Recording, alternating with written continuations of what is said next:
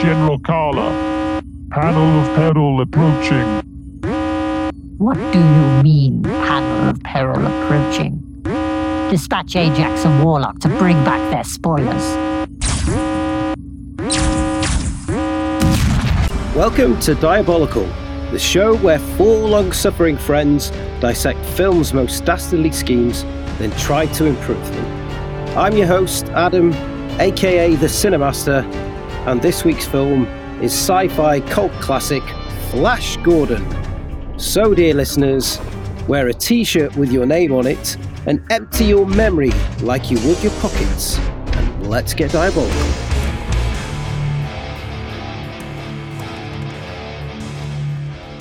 Greetings and welcome to this week's pod. Joining me as usual are my friends and fellow podcasters in their guise as the panel of peril. So, my fellow Mongos, please tell us who is your favourite one hit wonder actor? Hi, Ben here.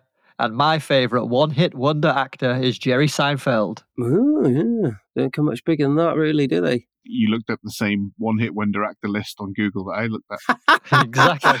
Is anyone else going to choose him?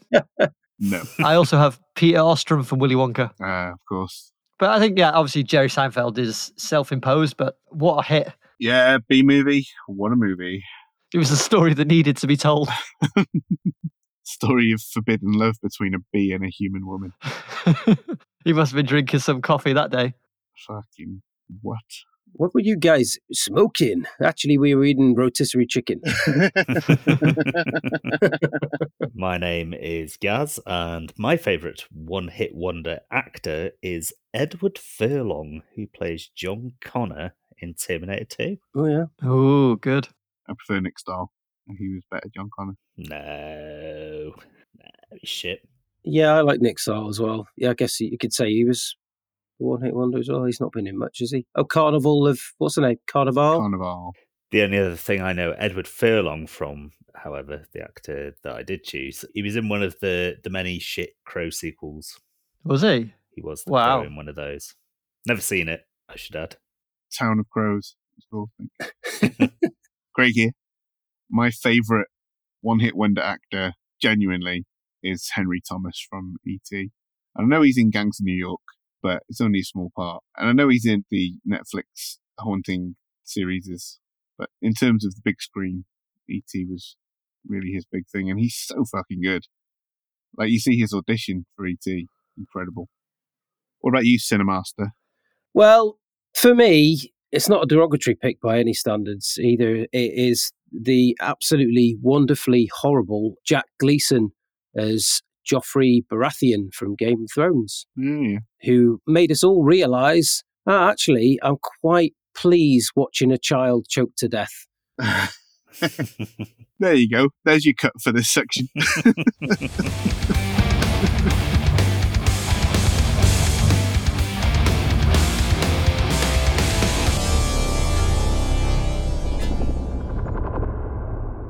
raining down natural disasters like hot hail and causing seismic activity amongst film aficionados everywhere. Yeah or Mayor stares down on pitiful earthlings as it dispatches its opinion mercilessly on the films of 1980.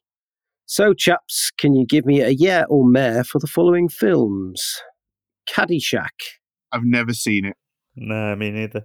It's a big yeah from me. Mm-hmm. Yeah. Bill Murray trying to fight the Gophers all the way through. It's one of the best subplots of all time. I've seen people talk about it, obviously, and I've always thought it sounds and looks unfunny as fuck. And I never wanted to see Bill Murray doing that. Because obviously, I really love Bill Murray in his Ghostbusters and Groundhog Day persona, where he's the smart alecky guy. So to see him playing a guy with his lower lip curled up and his hayseed hair and stuff just doesn't appeal to me. Yeah, doesn't appeal to me.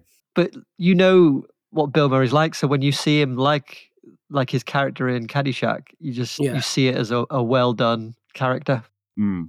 Yeah, exactly. I also don't like Chevy Chase. Ah, don't tell him that. He'll slap you in the face. Yeah, I'm ambivalent. To balance it out a little bit, then Airplane. Yeah.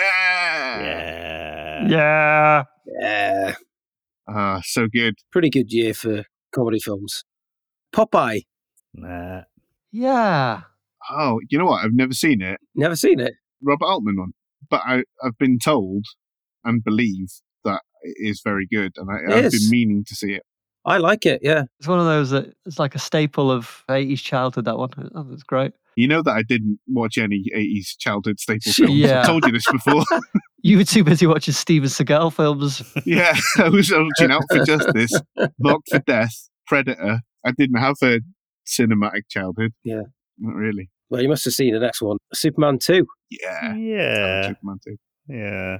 Yeah. Don't remember. Is Yeah. that the one where he goes bad? That's three. It's uh, what's his name, Terence Stamp and his cronies. Yeah. It's flawed. When it's good, it's very good. But Uh, uh, uh, I prefer the third one with Richard. Is that with Richard Pryor, the third one, isn't it? yeah, they hired him to improvise his own dialogue and steal the show. And he was such a big fan of the Superman character that he refused and stuck to the banal Yeah. script that they gave him. Brilliant. And last but not least, The Fog. Yeah. yeah. I don't think I've ever seen it. Oh, Yeah, good good movie, The Fog. Yeah, very good. We have already cast our judgment on two other films of 1980 The Blues Brothers in episode 50 and The Empire Strikes Back in episode 54, which are well worth an hour of your time.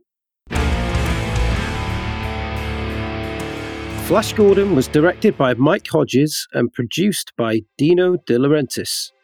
The film stars Sam J. Jones as a titular hero, Flash Gordon, and features Max von Sydow as the villainous Ming the Merciless. It had a budget of around $20 million and grossed approximately 27 million at the box office. Upon its release, Flash Gordon received mixed reviews from critics. The cast of Flash Gordon was originally signed on for a trilogy, with this movie serving as the first part. However, there were problems with Sam Jones during post production, which cast out on a sequel. And when the movie disappointed at the domestic box office, it finished the sequels entirely. However, it has since gained a cult following due to its campy and colourful style. The film is also known for its iconic soundtrack, composed by legendary rock band Queen. The song Flash has become a memorable part of the movie's legacy, only recently tarnished by a domestic cleaning product advertising campaign. Ooh! Flash Gordon is a delicious, over the top sci fi swashbuckler and remains a cult classic to this day. But what do the rest of the guys think?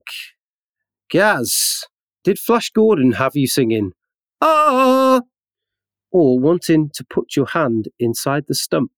I don't know what that last bit's referring to. So I'm just going to say that I didn't enjoy it. I must have looked away at the internet during whatever that bit is. I assume you're, you're talking about Dune with the box where you can't move. Yeah. But as for Flash Gordon, I just don't get the appeal of it as opposed to something like Batman 66, the campness and the low rent nature being used as a virtue. In this one, they're trying to do something similar. I didn't find it funny or I didn't enjoy the shitness of the effects. Brian Blessed, I was thinking, have I ever seen Brian Blessed give like an actual good dramatic performance? I don't think so. I found him twatty and annoying in this. the only redeeming feature of it is the main theme by Queen for me, and those opening credits with the comic book panels being used. Yeah. Just not to my taste. Did not like it. Attention waned. Dear oh dear. Brian, we'd like you to play this character. He's a, a leader of Birdman. Can I make him twatty and annoying? Yes, Brian. Then I'm in. Can I shout? Funnily enough, Brian Blessed actually read the comics when he was a kid, and then he demanded De Laurentiis put him in the role. oh, you're not saying no to Blessed, are you? He went into his office, and Dino De With Laurentiis knife. had the comic strips up with Vultan on it, and he was like, "You see, Dean, Dino, it's me." I'll bloody kill you if you don't give me this role. Honestly, that's what he said. And so he gave him the role.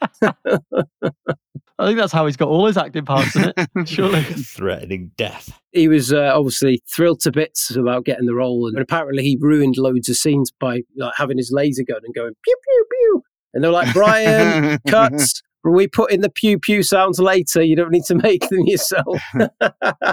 Is that why they just gave him that club in the end? Take the lasers away from Brian. It must have been something like that anyway. Well, I'm sorry, guys, you didn't enjoy it. That's that's a shame. That's all right. I'll live. Craig. Funny that Gaz mentioned Batman 66 because the screenplay was by Lorenzo Semple Jr., creator of Batman Yeah. TV series. Wow. And that was my one disappointment, really, was that this wasn't funny in the same way that Batman the movie is. But on the whole, I pretty much enjoyed it. I mean, the, Mm-hmm. the effects, they're not as good as some of the stuff from the time, but they're better than other things. Obviously, it feels inauthentic relative to Star Wars, but that's not really to its detriment, I don't think. I think kind Mm. of it works for the tone that they were going for. I think Max von Sydow is great. Yeah. I think Ming looks great. I really like the gold guy as well. Klytus, yeah. Klytus the slack-jawed spaceman. on the whole, I enjoyed it. I wasn't expecting to enjoy it as much as I did, so it was nice, nice surprise. That's very good. Ben. yeah, it was just okay for me, dog. Okay. Starts off intriguingly enough. The music kicks in, and you think you're in for a real treat. Yeah. then you sort of rattle through the first act, which feels forced and a bit contrived, but at least it's quick. Then you get to the second act, and then it tries to do way too much, I thought, and it kind of loses its way. They mentioned the ticking clock of the uh, the countdown to Earth's destruction so many times that it loses all sense of urgency by the end. by the end, it's kind of anticlimactic. At that point, you've heard the theme song so many times, it's starting to lose its sheen. Yeah. I thought there were some excellent moments, though, and some iconic performances, particularly Max von Sydow, who we've already mentioned. I thought actually as Ming, he's he's very very good, but I just don't think there's enough in there to make it an all timer. So it gets uh, watch it once in case someone mentions it in passing, Out of five. and that's out of five. Well, as for me, I've got a soft spot for it. I haven't seen it for a few years, and when I first started watching it, I couldn't remember the first act of it. I thought, oh, this is a bit clanky, and then the special effects, and I thought, oh, is it? If I got some kind of weird crossover memory with another film of it being good, but then once it gets into it and you start seeing the sets and the costume designs and everything, then you just think it really it's just a great big over budgeted B movie, and you just start enjoying it, and then obviously the score why I deliberately chose this film and uh, Yellow Submarine because they're two films made in this in the same vein, sort of really. Whereas Yellow Submarine was a vehicle for the Beatles, and they shoehorned all the songs in to try and build a film out of it. This, they approached Queen and said, "Look, can you make a soundtrack for this?" And they were given free reign, and then Queen produced it, and then they actually used the audio from the film into it as well, and the whole film. And I just love that juxtaposition of the two the two films. And I thought, well, one's made that way and one's the other, and I just thought it's it's great. And obviously, the soundtrack lifts it up a little bit to a, a better film, in my opinion, anyway. But I still love it. Just it's the visuals, some of the performances are great. You see in Timothy Dalton before he hits the big time as Bond. Mm. He has some fantastic lines, and he's he just looks like he's having a great time. Max von Sydow is having awesome time playing probably one of the, the, the biggest baddies on screen ever. He's very memorable, you know, it, considering this is only this one film, people always remember Ming the Merciless. Yeah. Well, there's the old series, isn't there? The old black and white ones that Yeah. they did. Yeah, but I think he makes this role very memorable. Yeah. I think he's just having a great time doing that. And then Tricky Dicky, Richard O'Brien's in it as well. And then I was Mm. like, it's got all these little actors throughout, and Peter Duncan from Blue Peter and stuff like that as well. It's just once you you sort of let go and just go, okay, this is a bit of a silly film. Doesn't make an awful lot of sense at some points, but it is what it is. So It's just great. I really found it a fantastic little romp, to be honest. And it is let down really by its star actor, who is a nobody. He's never been anybody.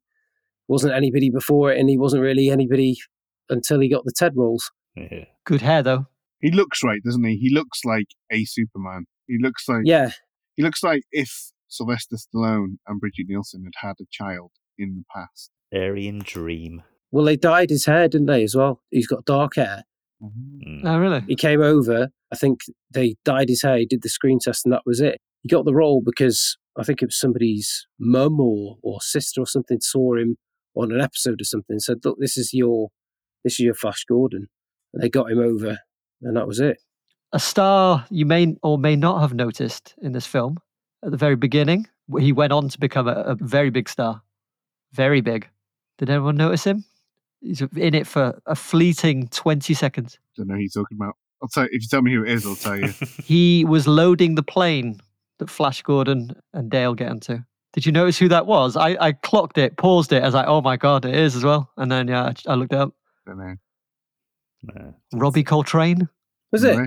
Do you know what I did? Yeah. Yeah, now that you mention it, I did. Yeah. No. Passed me by. I didn't think anything of it. I was just like, oh, look like Robbie Coltrane, and just completely forgot. Also, Deep Roy's in it as uh, the princess's pet. yeah. He went it's on to Steve become Roy. the Oompa Loompa in Mm. Tim Burton's Yeah. Charlie Chocolate Factory. Do you know who else was considered for the role? Who who turned it down and who was turned down? For the role of the guy packing the. yeah, Flash. Oh, not the Robbie Coltrane role. no, no, Rob. No, it was only Robbie Coltrane. He's a field of one. Marlon Brando. Marlon Brando, yeah. Christopher Biggins. Kurt Russell turned it down Okay, that would have been good. because he thought there wasn't much to the character Flash himself. Mm. Quite right.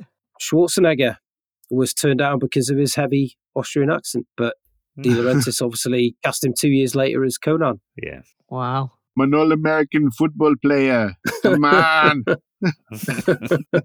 Who's your daddy? What does he do? Get to the hover space bike. Go.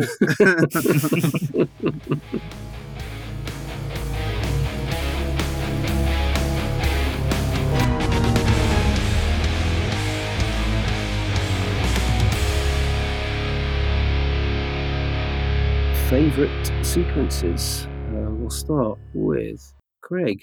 the one I've picked because it was the one to me that showed a small spark of that Lorenzo Semple Jr. magic is the one where Flash has a fight with Ming's guards for the first time.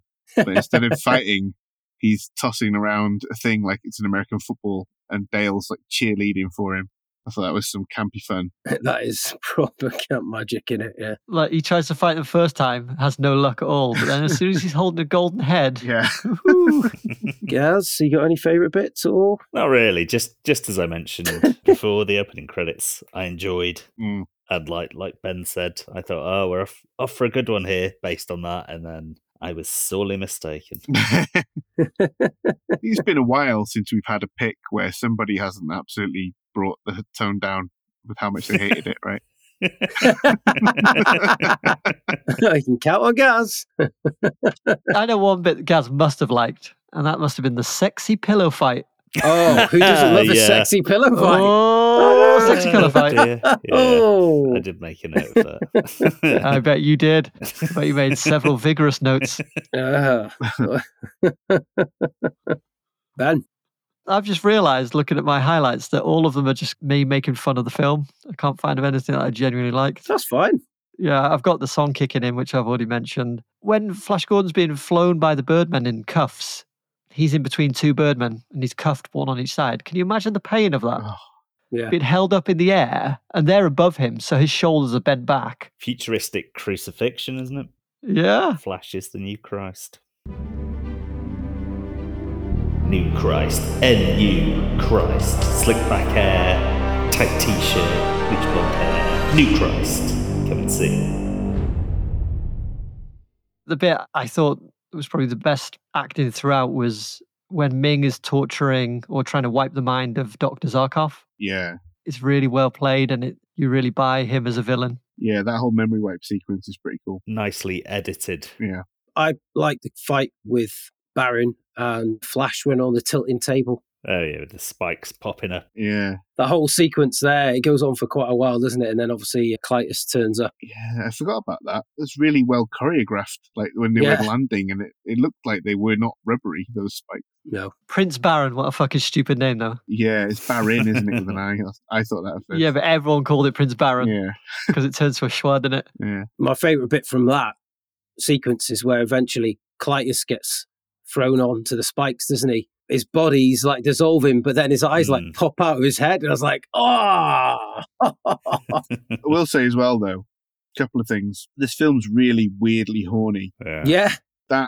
Arboria initiation sequence with the stump that you were talking about is like Mm. really homoerotic for some reason. Yeah. And then the noise of the doors opening is really, it's like a woman moaning. It's like, "Ah, Boing, ah." it's really odd.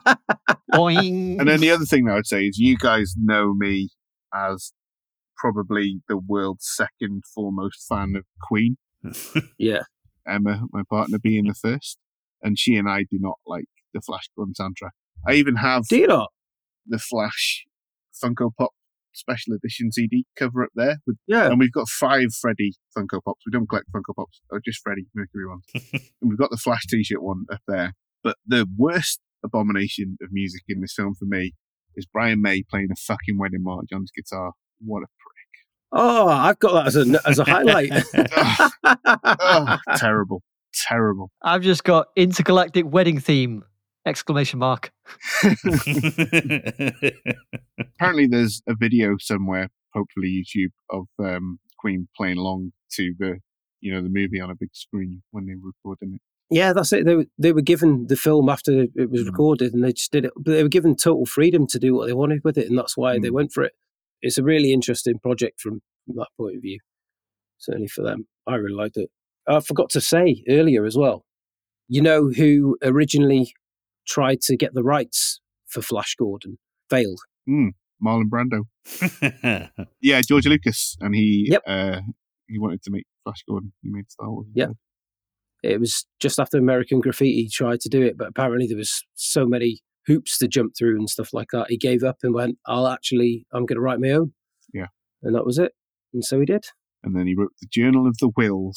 Can we share some stupid shit now? I've got quite a long list. Stupid shit. What lines? Well, kind of line, I guess. Mongo miles.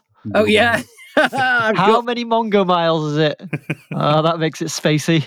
twenty nine fifteen. Mingo me time. That's quite Batmanish. I quite like those. oh, it's so so camp. It's great. I love it. There's some stupid sound effects of the Hawkmen when they're double taking. I Yeah. I can't remember how they went, but I made a note that there were stupid sound effects.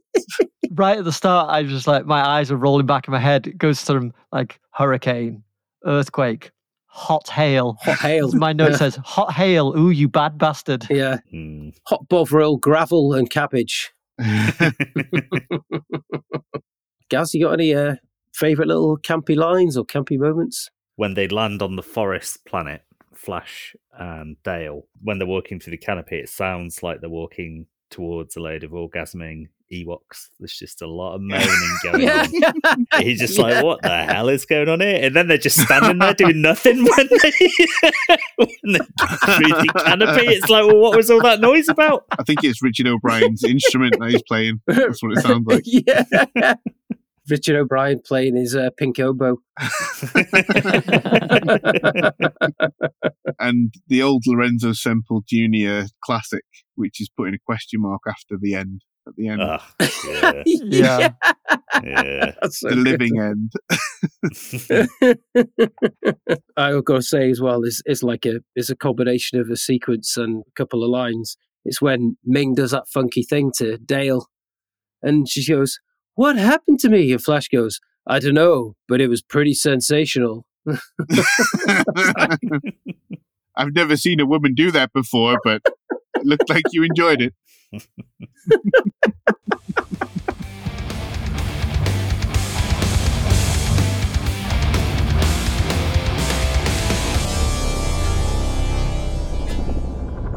Since it looks like we're on lines, I'll go for a classic Ming line. Yeah. Remove the Earth Woman. Prepare her for our pleasure. yeah. Oh, yeah. yeah. get her, re- get her warmed up. Following on from that line, bring in Ming his drink. I haven't actually made a note of who says it, but somebody says, It's from the galaxy of pleasure. Many brave men died to bring you it. the galaxy of pleasure. Whoa. Why aren't we all living there? What are we doing on Mongo? Fools. Absolute fools we are. Barren shithouse. Yeah. I think because it wasn't a funny screenplay, I intentionally went for a line that I thought was actually quite good, which is another Ming one. Pathetic earthlings, hurling your bodies out into the void without the slightest inkling of who or what is out here. If you had known anything about the true nature of the universe, anything at all, you would have hidden from it in terror. Yes. I think that's what we should do with space. You anti space exploration? Well, it's only if Elon Musk's in charge of it. Why don't we just let AI take control of the space program and, and it'll go off and Destroy the universe. My favourite line from Timothy Dalton is Freeze, you bloody bastards. yes. it's only ever been a phrase in films, hasn't it? Dalton in this, Charlton Heston in Planet of the Apes. You bloody bastards. is no one going to share the, the line from the film? What? Gordon's alive. Exactly. Gordon's alive! Gordon's Look, alive. Come on, everyone, do your best obvious. impression. Gordon's alive. Gordon's alive. Uh, said, uh, Gordon's uh, alive. I've got another line that I liked. Princess Aura, when she sees, I don't know, I assume it's probably Dale crying. I didn't make a notice of who it is, but she just goes, Oh, water is leaking from their eyes. water. it's a sign of their weakness. 'Cause it's a slightly different word in space for water. Another line from her that's amazing is Father, damn you, Father. yeah. Yeah, she gets some pearlers, doesn't she? They all get their crack, don't they, to be honest? And I'll say my last couple lines is uh, between Dale and Flash. She says, Boy, I got some crazy stories for you. Flash turns around and says, Saving for our kids. Very presumptuous, that. Very But presumptuous. she's like, Really? And he's like, Yeah. What he doesn't know is that space radiation makes you impotent. yeah, that's it. He is totally, he's as impotent as a Nevada boxing commissioner.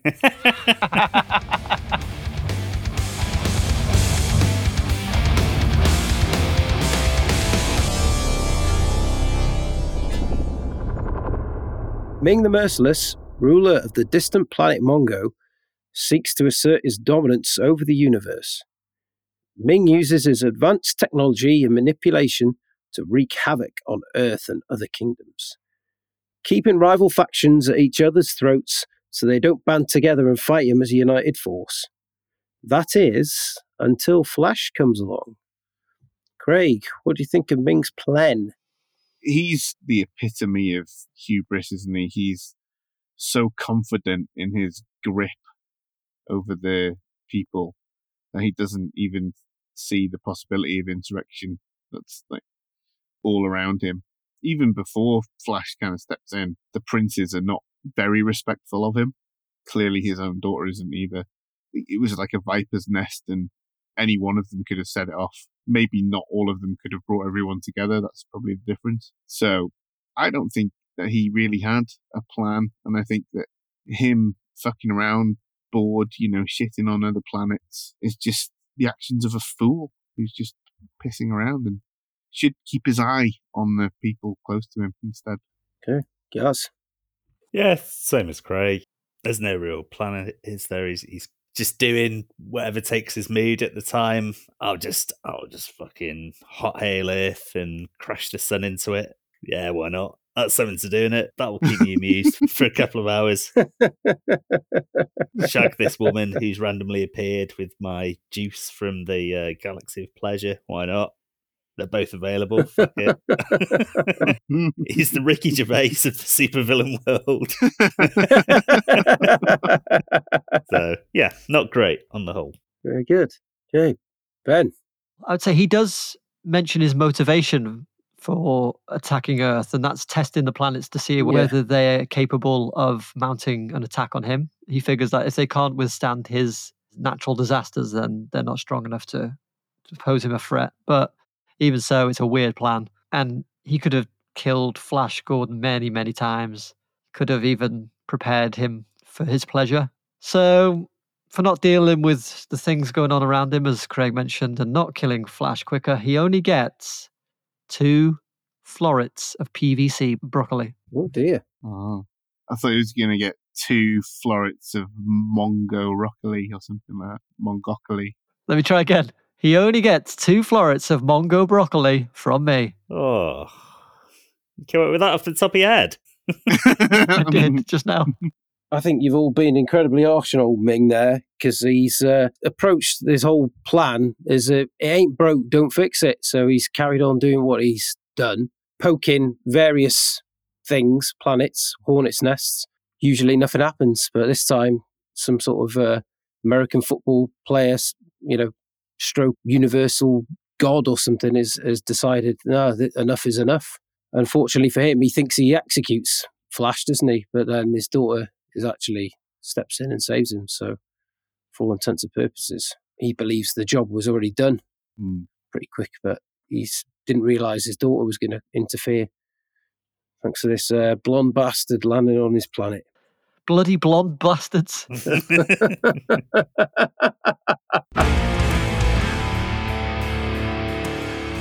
For all intents and purposes, Ming believes he has executed Gordon until his pesky daughter, Princess Aura, reveals she's only gone and saved him. After reviving Gordon, they embark on uniting the warring factions of Mongo. Despite a last ditch attempt by Ming to tempt Gordon, the rivals join together to rid the planet and the universe of Ming for good. But can we help Ming get rid of Flash before he causes too much bother? Ben, what would you have done differently?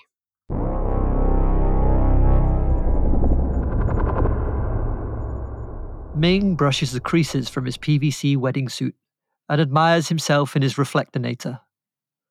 Powerful and handsome, he says aloud, before running the index and pinky fingers of his right hand across his brows.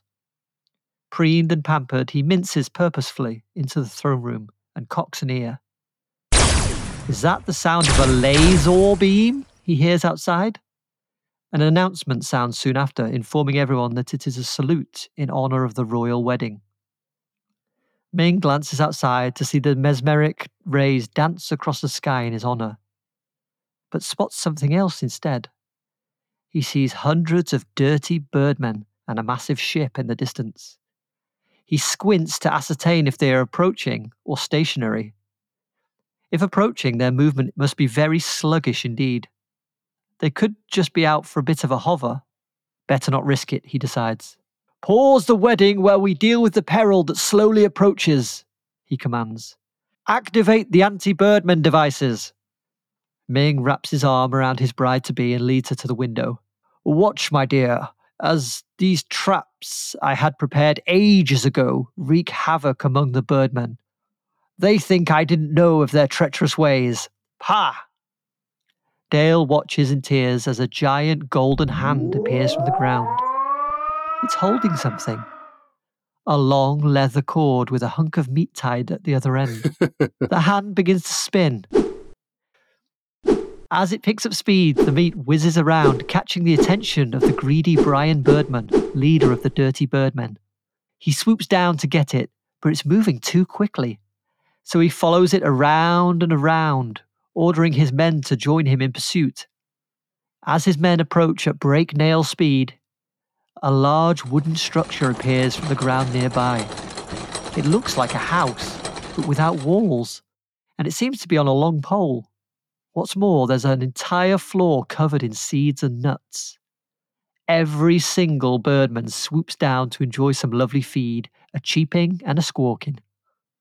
With the filthy birdmen out the way, Ming commands his guards to focus all fire on the incoming ship, and soon it is blown to smithereens. Impressed by the calculated decisiveness of Ming's actions, Dale decides marrying such a powerful, strong willed man might not be so bad after all, so she does. As for Flash Gordon, his bones are picked clean by the few remaining birdmen who have become vultures or something for some reason. Do you have another fever dream that'll happen this week? so, no questions, right, Gaz? Go ahead. I guess the main question is how does Ming see the Hawkmen in the distance in, in your version when he didn't in the film? He just looks out the window because he didn't in the film. Oh, okay. Yeah. the crucial moment looking out the window or Yeah. not. that sliding doors moment. they announce the gun salute, but he doesn't look out the window. All he does in mind is just turn. Oh, wait, wait what's that? What are those slow moving dots? Deploy the meat on a string. Exactly. That's what Falcon is using it. The old meat on a Falcon string. is, yeah. So, How yeah. big is this piece of meat? Ah, it's massive. Massive. Bigger than Brian Blessed. Two steaks solid taped together. Well, we're talking a ton, couple of ton. Oh, yeah. I'd say a ton of Mongo meat. Jesus. For one bird man. No, it, it gets them all. What animal is it from? Oh, uh, Mongo giant cow. I thought the seed got them all in the birdhouse. The rest of them go for the seed, yeah. Okay. Do birds of prey eat seed and use birdhouses? Yeah. That's all I needed to know. These are space birds of prey. The Mongovores. Delete anything. of course. Okie dokie. Gaz.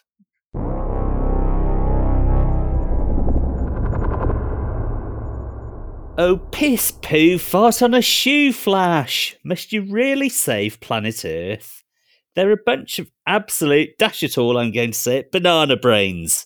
Yes, they're a bunch of banana brains, and I don't like the way they carry on. I want the moon to crash into their planet. Be a friend and let me. I'll give you an unlimited supply of my chub enhancing drink. You might be young and fit now, but trust me, when you get to my age, it is substantially harder to gain and maintain an erection. A couple of drops and boing, zoom, straight to the poon. What ties do you have to Earth, really? You don't speak of any friends or relatives. It's only Dale you seem to really like. And I bet even if you somehow managed to beat me, unlikely though that is, you would choose to stay on Mongol as a Duke. A kick ass Duke. I can do that now. Make you Duke Flash. Yes. And the unlimited supply of Lobon juice and a top of the range space car. Also, I promise to change my name to Ming the Merciful and fully intend to live up to my new nomenclature. Oh, you agree? How wonderful! How terribly, terribly grand. Ming, of course, had his fingers crossed behind his back and reneged on his agreements with Flash, but only after the Earth was destroyed. Flash defeats Ming in the same fashion as in the film, or does he? The end. Bribery, basically. Hmm. He bribes him with lots and lots of stuff. Bit more than because in the film it's just like, oh, I'll give you a kingdom, Mm. and that's it. It doesn't lay it on thick, so My guess is that Gaz missed that bit because I did. And Gaz wasn't paying as much attention as I was. Yeah, for sure. He was on the internet looking at photos of donkeys wearing hats. Tittering. like, what's his face? Tommy was a. Yeah. so that green drink is like space Viagra. Yeah. I thought it was given to the women to help them forget. Yeah, that's what I thought. Oh, was it? Oh, okay. I've misunderstood. Yeah. Obviously worked on Gaz. Well, this is a different drink in that case from the Galaxy of Pleasure. Oh, I see. Lobon juice. a, a blue drink. Maybe he tells Flash that it's going to give him an erection, but actually it makes Flash forget what Ming was just telling him. Oh. Makes him more pliable. Mm. You just stumbled on a very clever idea there, guys. Did I? Whether you know it or not. As in, literally stumbled, tripped over it, and landed face first on the floor. Broke my nose. Yeah, very good. Craig, what you got for us?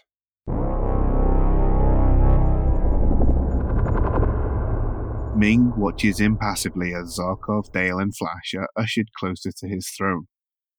Initially uninterested in the feelings or actions of such primitive beings, the Emperor soon finds himself instinctively observing their body language, social cues, and physicality. Ming collects brides and concubines as one might pocket lint rather than, say, a proud stamp collection. However, something is different about this one. Perhaps it's his insatiable boredom or some base animal instinct, but Ming begins to study her physicality, her soft curves and hard edges, her revealing attire, her lustrous blonde hair, Yes, Flash will make a suitable bride. With his ring still in peak condition, Ming is able to will Flash into his thrall, making her writhe and convulse with pleasure. Where, in another lifetime, Ming might have stopped short with Dale, he instead brings Flash to the peak of ecstasy, causing her to come all in his pants in front of everyone. Emasculated, Flash begins to sob uncontrollably, to the disgust of both Dale and Princess Aura, who only like manly men. Princes Vultan and Barin laugh hysterically, making obscene wanking gestures and exaggerated cum faces at the violated, soggy jock. With no one left to unite the disparate tribes of Mongo in revolution, any thought of insurrection is quashed, and Flash is happy to wed the Emperor and claim some standing in society with a shred of dignity. The Earth is destroyed, and Mongo becomes a groovy disco paradise. So he sexually assaults Flash, Yes. and that's it. Why is that the cornerstone of so many of your plans? Uh, I'd like to say it's not the cornerstone of next week's plan, but it definitely is. does he assault him or does he uh, woo him and then? yeah. Well, no, he uses the ring to make him come in his Okay. pants. Yeah, mm, yeah. I That's not consensual, Turner. It's not. No. No, that's not. No, it's not. Okay. Sorry, Cinemaster, you lovely, lovely Sexual silken voiced man. Because I think if he had kept it up with Dale, because he chooses to stop using the ring on her, he says, "Oh, I've seen enough" or something. But if he kept going, it would have been a Merovingian situation. And I Yeah. say he could do that to Flash, and uh, that'd just be the last lingering threat of Flash's masculinity crushed in front of everybody. Just soggy knickers. yeah. Ming made me come mercilessly. Could have that on his t-shirt. Front page of the the Sun. And remember, at this point, Ming's ring is in peak condition, not weakened like it is later on. Still elastic. what is the overarching attitude towards same-sex marriage on Mongo? It's not even thought about. They don't care about gender norms and all that bullshit on Mongo. It's very kind of progressive and groovy. Look at Ming, he wears eyeshadow, he dresses like camp devil. Tell you what, eyeshadow and a bald head is a strong look. isn't it? And in his mind, when he's looking at Flash, he's using what we would consider female gender pronouns to describe Flash. To Ming, Flash is every woman. Excellent. It seems to be a very sexualized society at some points, doesn't it? And I don't think really we can say with any confidence that this wouldn't be beyond the realms of possibility. No. I like it. I like it a lot. Well, Aura's carrying around a little guy on a lead, so Yeah, I suppose anything goes on Mongo. That's it, yeah. I'd say so. And who's to say? Ming might be wondering what Earthlings are like. They might look like Mongos, I guess, but could they have secrets in their undercrackers? You're going to find out. That's what's going to happen. I think we have a shared ancestry, us and the Mongos. Feels like it, doesn't it? Maybe we're not so different after all. Maybe Ming has seeded other worlds, and they're the ones that, that have become his Ah. playthings. That's another button just next to Hot Hail. Spunk Rain. Because he says at one point, doesn't he, that he's very old, like he's thousands of years old, right? He does say Yeah. that. So maybe he was Tiller the Hun, Yeah. went for a little vacation on Earth, kind of like uh, when Picard and Riker go to the sex planet Risa in Star Trek Next Generation. Earth's just a little shag and wagon. Sounds more like Guardians of the Galaxy Volume 2 to me. Yeah. Kurt Russell's Yeah. character, what he does. Seeding planets very literally. If this planet's a rockin', don't, come, a knockin'. Okay, then. Well, I'm going to uh, punch our tickets and get us on home.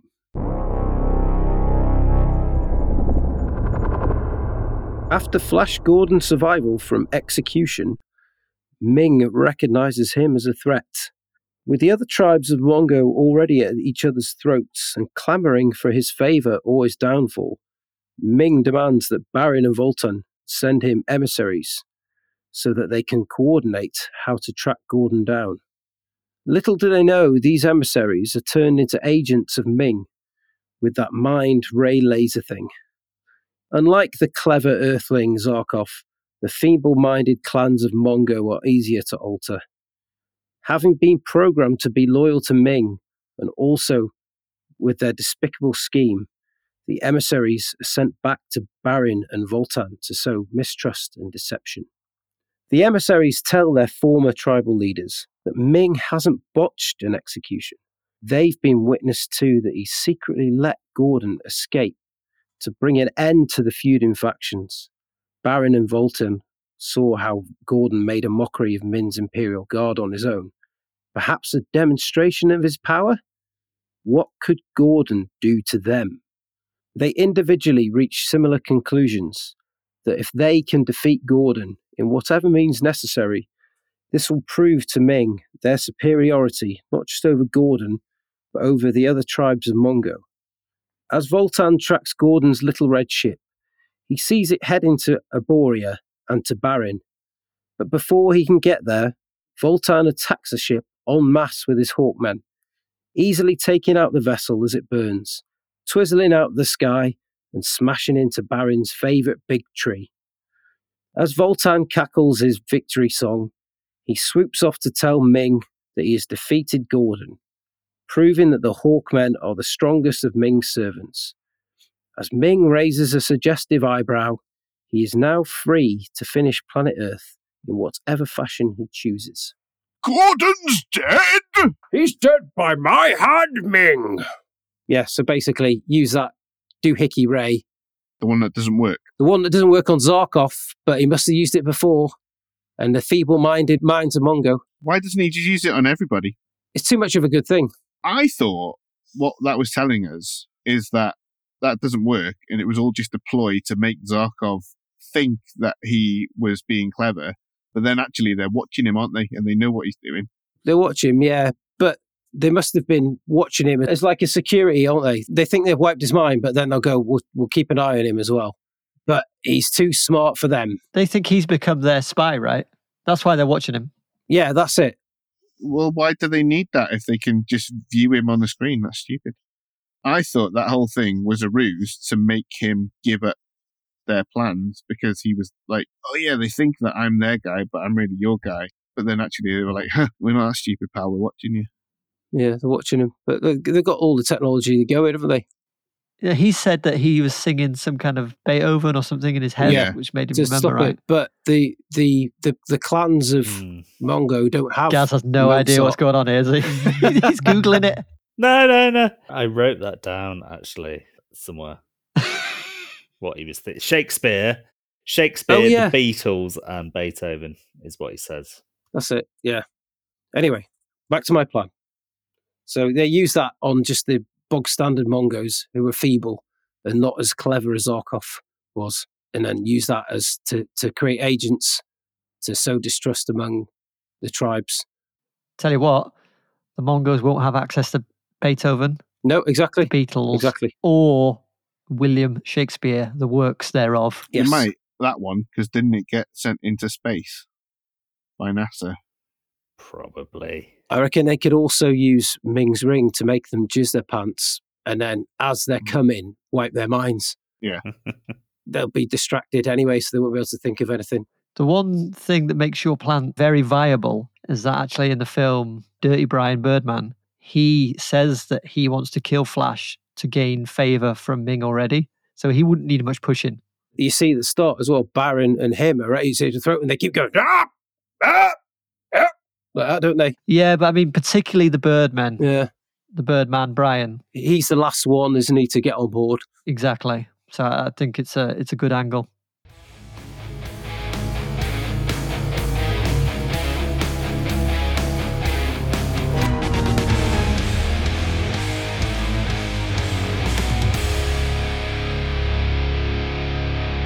So, what did you think there, old peril pals? Some truly deviously diabolical schemes, don't you think? We had Ben's meat on a string Hawkman plan, Gaz's bribery on Flash, but double time, and then we had Craig's Ming's ring on Flash. Double time. Double time. and then we had mine secret agent plan. But who are we going to vote for? Ben, who have you voted for? I voted for the plan that is the most likely to succeed, and that is the Cinemaster's plan. You can see Oh. some angled eyebrows above Raised the eyebrows. Cinemaster there. Craig, who have you voted for? I voted for the plan that I found the most persuasive. Yes. Yes. ooh. Ah, Lobon juice, which was the best phrase from Gaz's plan this week. I enjoyed Boeing Zoom straight to the poon myself. That was good. I voted for Craig. Hey! And Gaz, who have you voted for? Well, we're going to make it a full house. Everybody gets a vote because I have voted for Ben. Oh, Yay, wow. Circle jerk achieved. Well done, everybody. Hope you're all How satisfied. has that dramatically changed the leaderboard? I wonder. Wow.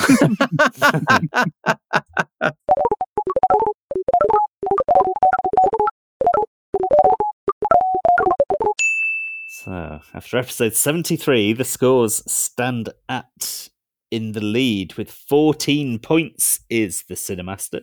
hey, In How'd that happen? No, hang on. there, right, son.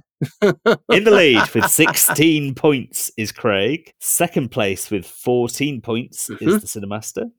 Third place with 12 points is yours truly. And last place with 10 points Ooh. is Ben. Double figures coming at you like a shark. Double figures.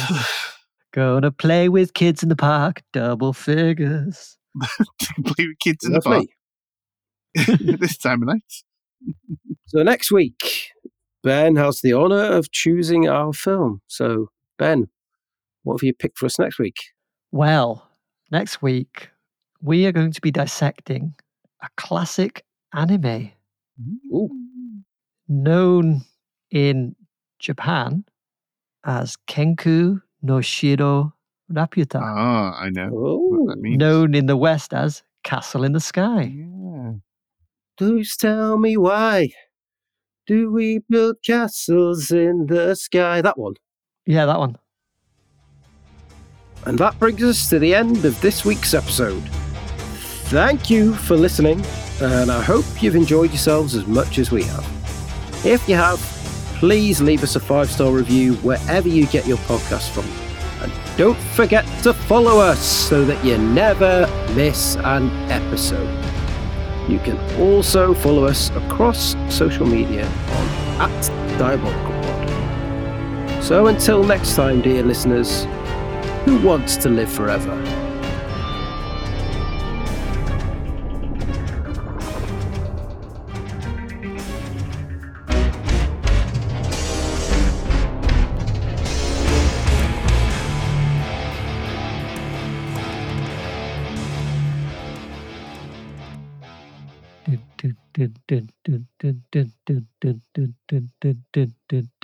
Flash! Ba, Oh. Save every one of us. Do do do do.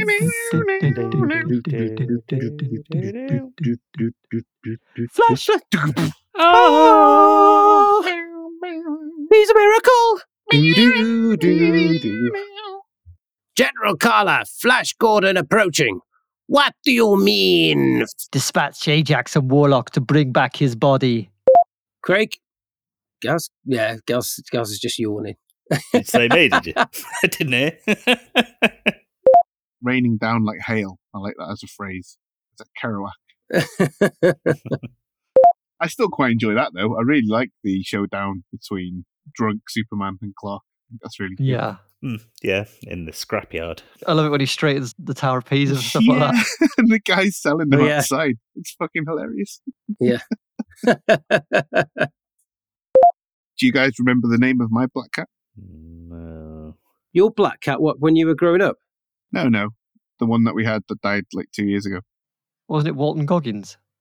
It wasn't Walton Goggins. That was the other cat. No, he was called Flash. We all watched the one with the evil Emperor. Minge. No, Emperor Wang the Perverted. Wang. Why didn't they go with Emperor Minge? That's way better. Scientist Dr. Flexi Jerkoff. Princess Oral. Amora, sadly. Ah, they should let me make this fucking film. Rubbish.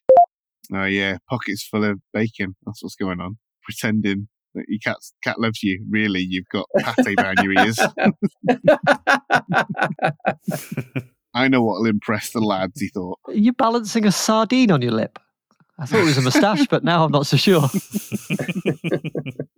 I got one question about the plot and set design, which is a weird contrivance. So Flash and Dale end up going to space with Dr. Zarkov because he needs someone else to help him pilot the rocket. Why? He Needs to press a button on the other side of the rocket. Yeah, why does he put a pedal on his side of the rocket? That's what I mean about the flimsy first act. It was so contrived. What do you reckon that pedal did, Craig? You've got a background in rocket engineering.